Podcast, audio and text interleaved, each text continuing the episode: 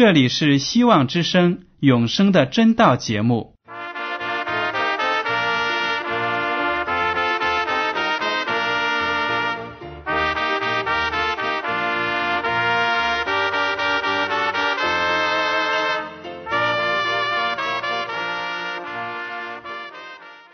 亲爱的听众朋友们，你们好，我是艾德，很高兴今天能和你们在永生的真道这个栏目中见面。耶稣说：“听上帝的话语，并且遵守的人是最有福气的。”所以，艾德现在能够通过电波和你们分享上帝的教导，感到十分快乐。我也希望众位弟兄姐妹。还有那些正在寻求真道的朋友们，也能够珍惜这段时光。大家不妨在手边准备好纸和笔，将今天讲到的要点和经文章节做些记录，以便过后自己再亲自查考圣经。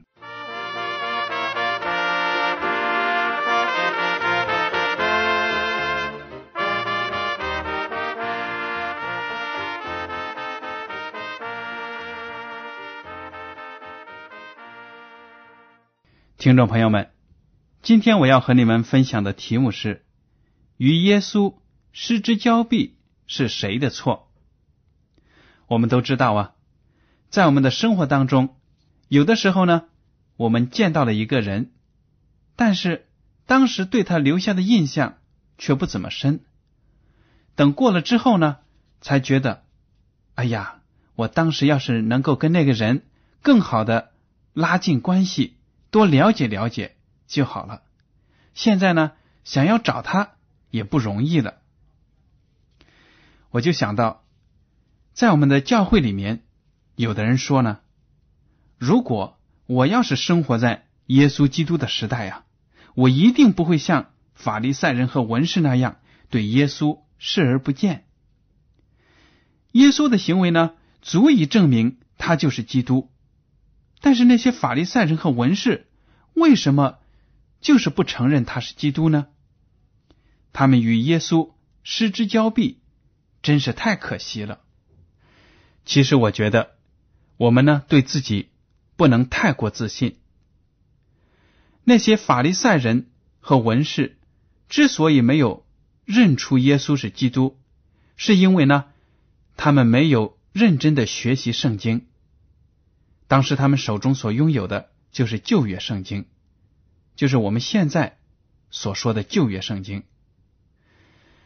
只因为他们没有认真的靠着圣灵的带导来研读圣经，所以呢，他们对其中有关耶稣基督的预言呢，都是视而不见的，没有能够得到正确的理解。还有的人说了，法利赛人和文士。没有认出耶稣是基督，可能是因为圣经没有讲耶稣第一次来临的事情讲清楚，所以呢，不能怪他们。这种说法是完全不正确的，因为圣经说了，上帝在做任何事情之前呢，都会预先告诉人他的计划。不管上帝要祝福我们，还是要降灾祸给我们。他都要事先的通知人类，通过什么人来告诉我们这些事情呢？那就是上帝所拣选的先知。在旧约的阿莫斯书第三章第七节这样说：“主耶和华若不将奥秘指示他的仆人众先知，就一无所行。”这里是说呢，耶和华上帝。如果不把自己给人类的打算或者安排告诉我们人，那么呢，他的计划就不会实行。上帝一定会把自己的旨意呢，通过他拣选的先知告诉我们，这样呢，我们就能够做好充分的准备来迎接他的赐福，或者呢，如果耶和华上帝告诉我们。要悔改，否则就有灾祸呢降临在我们身上。他也会给我们充足的时间来警告我们，让我们悔改。我们在约拿书中就看到，先知约拿受耶和华上帝的差遣，到尼尼微城，向那里的人宣讲上帝的审判。结果呢，尼尼微城从上到下，从王到平民，全都悔改了。耶和华上帝本来要降灾给尼尼微城，惩罚那里的罪人，但是呢，因为他们的悔改，上帝就把自己的惩罚的这个诺言呢给收回去了。所以，圣经说的非常的好：主耶和华若不将奥秘指示他的仆人众先知，就一无所行。这是一个多么有爱心的上帝啊！所以呢。我们不能够给自己找借口，说耶稣基督他的作为、他的显现我没有看见，所以呢，我不认识他是应该的。上帝啊，当你审判罪人的时候，千万不要算我的份，因为呢，我不知道你的这些作为。这种借口呢，是根本不能成立的。我们在路加福音第二十四章二十五到二十七节看耶稣基督对他的门徒们所说的话。路加福音二十四章二十五到二十七节，耶稣对他们说：“无知的人呐，先知所说的一切话，你们的心信得太迟钝了。基督这样受难，又进入他的荣耀，岂不是应当的吗？”于是。从摩西和众先之起，凡经上所指着自己的话，都给他们讲解明白了。这里描写的是呢，耶稣基督从坟墓里复活之后，看到了他的两个失魂落魄的门徒，他们呢，因为自己的主被钉十字架，非常的懊丧，非常的低沉。他们一路上默默无语的走着，但是复活后的主呢，出现在他们身旁，他们却没有看出来。耶稣基督呢，就用旧约圣经有关耶稣的预言呢，讲解给他们听，让他们知道呢，耶稣确实是基督，确实要来到这个世界上为众人的罪在十字架上献出自己的生命，而不是。像众多的犹太人相信的那样，成为一个地上的君王，用自己的铁腕呢，把以色列民从罗马帝国的统治当中拯救出来，不是这样的。所以那些门徒听了他的解释之后呢，就豁然大悟了，而且认出了在他们身旁讲话的就是耶稣。还有在约翰福音第五章三十九节。耶稣基督对那些法利赛人和文士这样说：“你们查考圣经，因你们以为内中有永生，给我做见证的，就是这经。”话讲的非常的明白。如果你们愿意学习圣经，认真的学习圣经，你们就应该知道，我的事迹呢，已经在圣经中预言出来了。那些法利赛人和文士学习圣经，以为呢，上帝永生的道理就在里面。其实，上帝的道理确实在圣经中，但是他们读来读去，却没有看出这些圣经是讲述耶稣基督的。耶稣是整本圣经的主角。当他们错过了这个主角的时候呢，他们就错过了上帝。赐福给他们的永生，这是多么可惜的事情！好呢，今天呢，我就想帮助大家从旧约中选一些有关耶稣基督的预言来看一下耶稣他的生平在新约中的记载如何应验了这些旧约中的预言。通过这个学习呢，也能够帮助大家认识到旧约和新约。是密不可分的。有些基督徒呢说：“我现在只读新约，只读有关耶稣基督生平的记载，那些旧约呢都已经过时了。这样的说法是完全不正确的。好了，今天我们来看一下圣经中的第一个预言，第一个有关弥赛亚基督的预言，那就是记录在旧约的创世纪第三章十五节。我又要叫你和女人彼此为仇，你的后裔和女人的后裔也彼此为仇。女人的后裔要伤你的头，你要伤他的脚跟。这是耶和华上帝对蛇所说的话。蛇呢，当时是撒旦借的躯体，撒旦就是通过这条蛇向夏娃和亚当说话，诱惑他们犯了罪，所以上帝就把咒诅呢。加在了蛇的身上，说：“我又要叫你和女人彼此为仇。”也就是说呢，你从今以后和人类是作对的，因为撒旦他就是千方百计的要迫害人类，要把人类呢拉到毁灭的境地。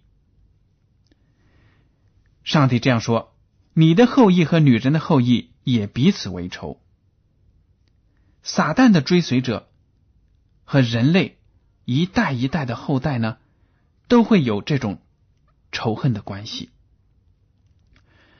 耶和华上帝接着说：“女人的后裔要伤你的头，你要伤他的脚跟。”其实呢，这节经文中所说女人的后裔，特别是指耶稣基督，不但是指人类。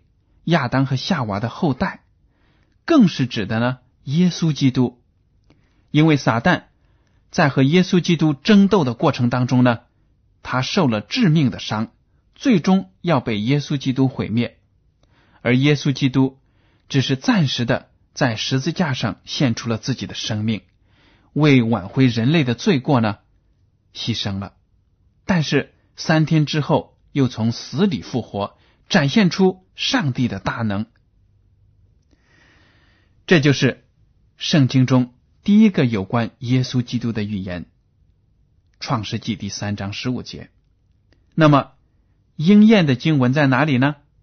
其实整个新约呢，充满了应验的经文，我们就选其中的一节，《加拉太书》第四章第四节：“极致时候满足，上帝。”就差遣他的儿子为女子所生，且生在律法以下。这节经文呢，就讲到了耶稣基督生在了这个世界上，道成了肉身，和我们一样生活在这个世界上。他这样呢，就成为女人的后裔，人类的一员，就应验了旧约。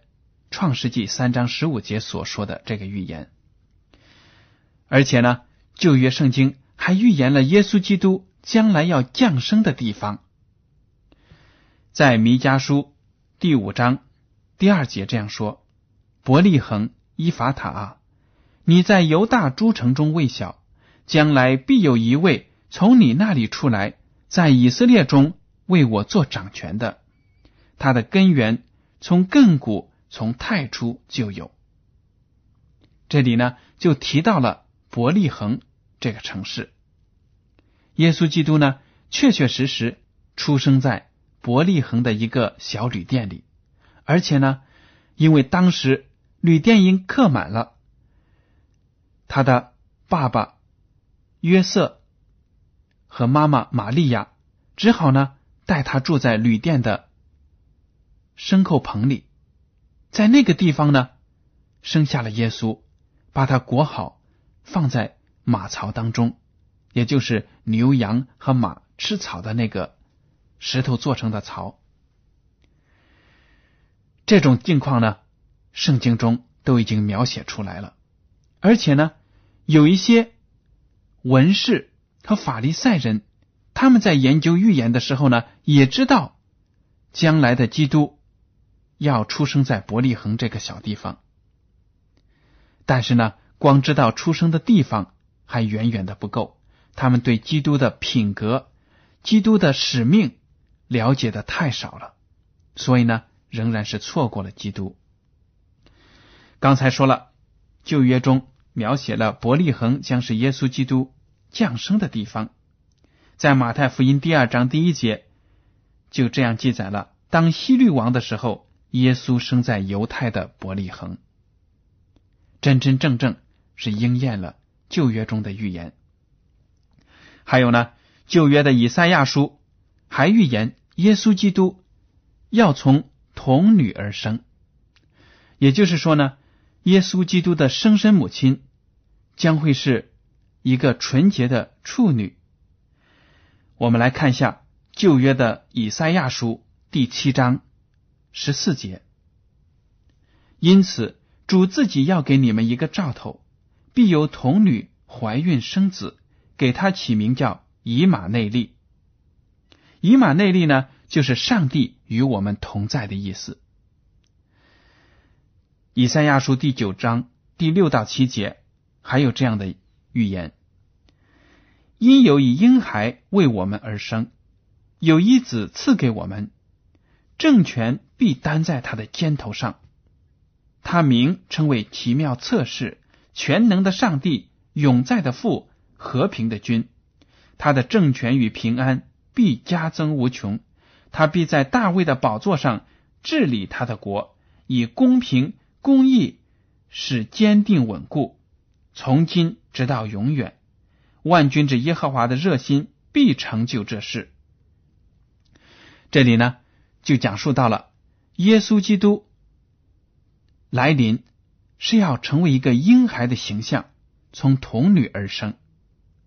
在马太福音第一章十八节就记载了耶稣基督降生的事情。这样说，耶稣基督降生的事记在下面。他母亲玛利亚已经许配了约瑟，还没有迎娶，玛利亚就从圣灵怀了孕。玛利亚呢，和约瑟已经定了亲。还没有举办婚礼的时候，玛利亚就从圣灵怀了孕。当时呢，我们读圣经的时候就可以知道，当时约瑟知道了这个消息之后呢，很不理解，他还以为玛利亚是和别的男人有关系才怀的孕。但是呢，为了不羞辱他，不在公众面前羞辱玛利亚，就想呢暗暗的。把这个婚约呢给解除了。后来，上帝的天使就在梦中告诉约瑟说呢：“你只管放心的娶玛利亚过来。”玛利亚呢就这样和约瑟结了婚。之后呢，就生下了耶稣。耶稣来到这个世界上，生在约瑟这个木匠的家中，在上帝的圣灵的浇灌之下。在约瑟和玛利亚的教导之下呢，逐渐的长大，开始为上帝的天国传福音，最后呢，为人类的罪死在十字架上。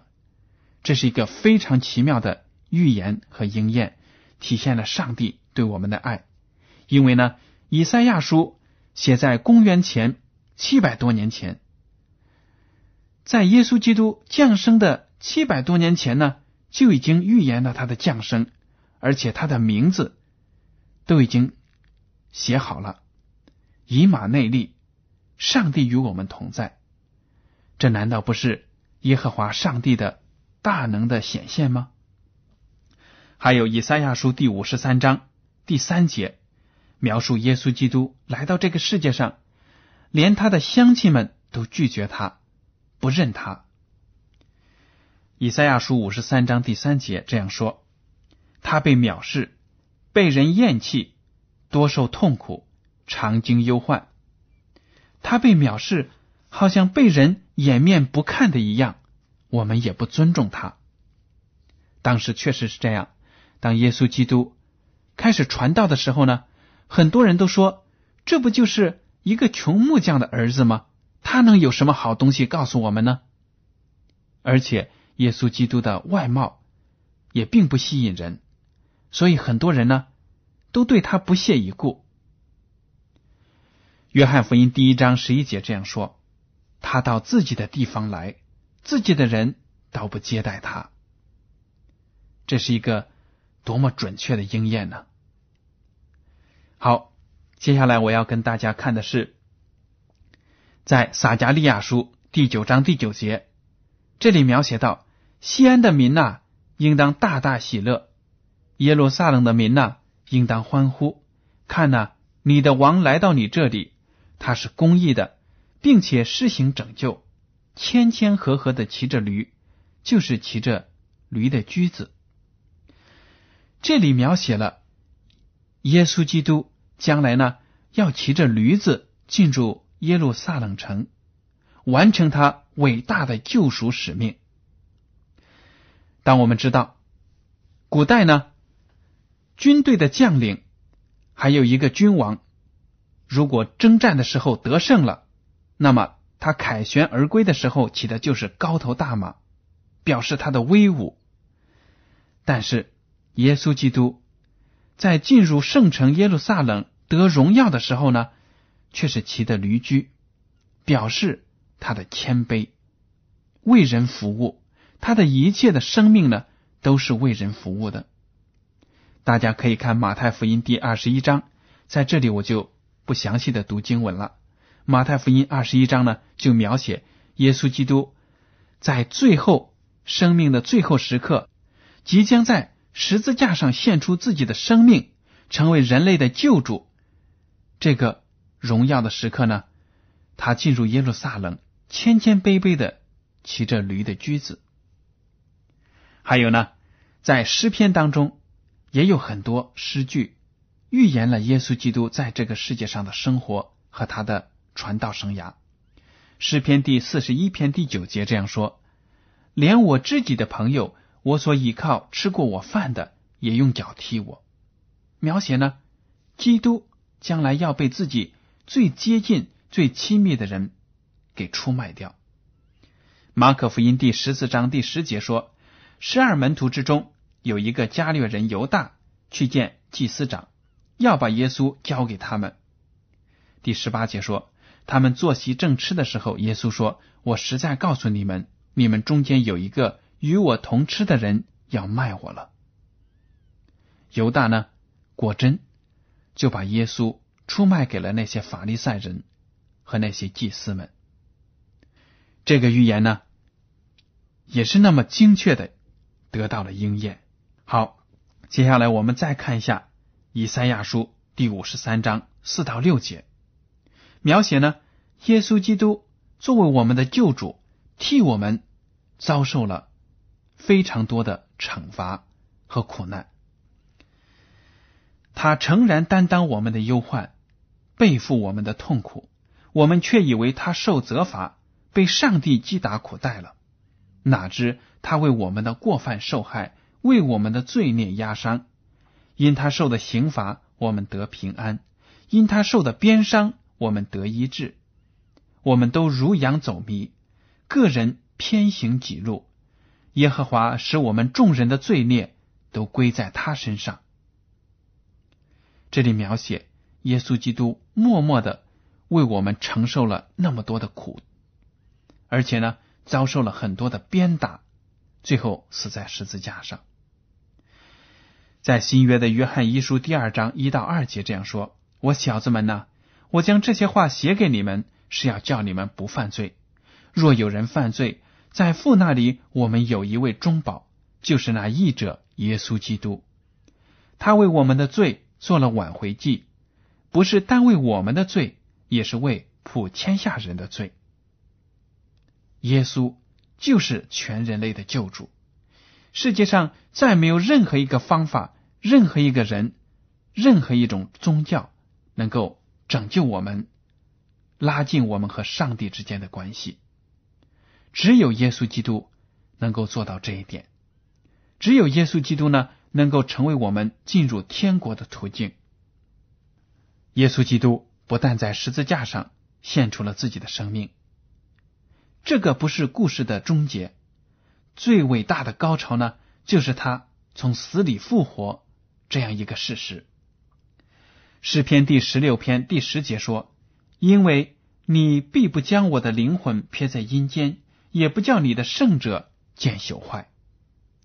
这里是基督发出的一个呼求，说：“上帝啊，你不会让我的生命被留在坟墓里，让我在那里永不见天日。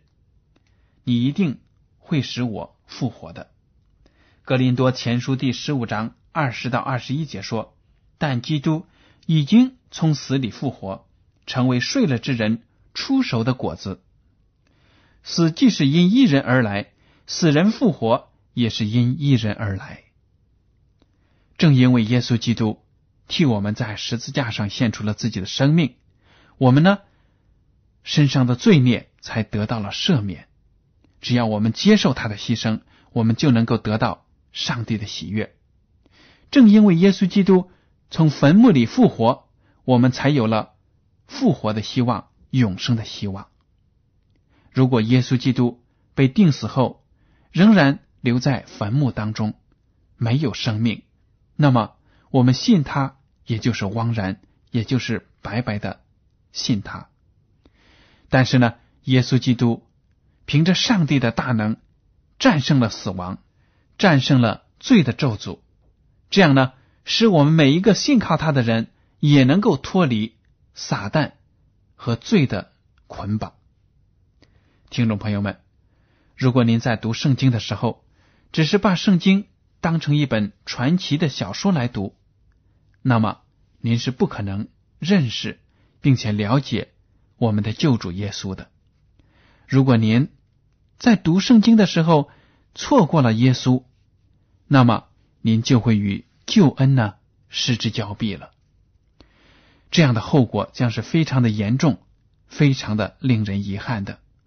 所以，艾德在这里呼吁大家要认真的学习圣经，而且呢，从当中看出耶稣基督他的伟大和他的光荣，让我们把自己的心呢。都放在耶稣基督身上，从而呢使自己得救。好了，今天的永生的真道节目到此就结束了。您如果对今天的讲题有什么想法，或者对圣经有什么疑问，请您写信给我。我的通讯地址是香港九龙中央邮政总局信箱七零九八二号，请署名给艾德。艾德呢在这里欢迎您来信索取。学习研究圣经真道的函授课程，我们呢都会帮助您更加了解上帝的真道。好了，今天的节目呢到此就结束了，我们下次节目再见。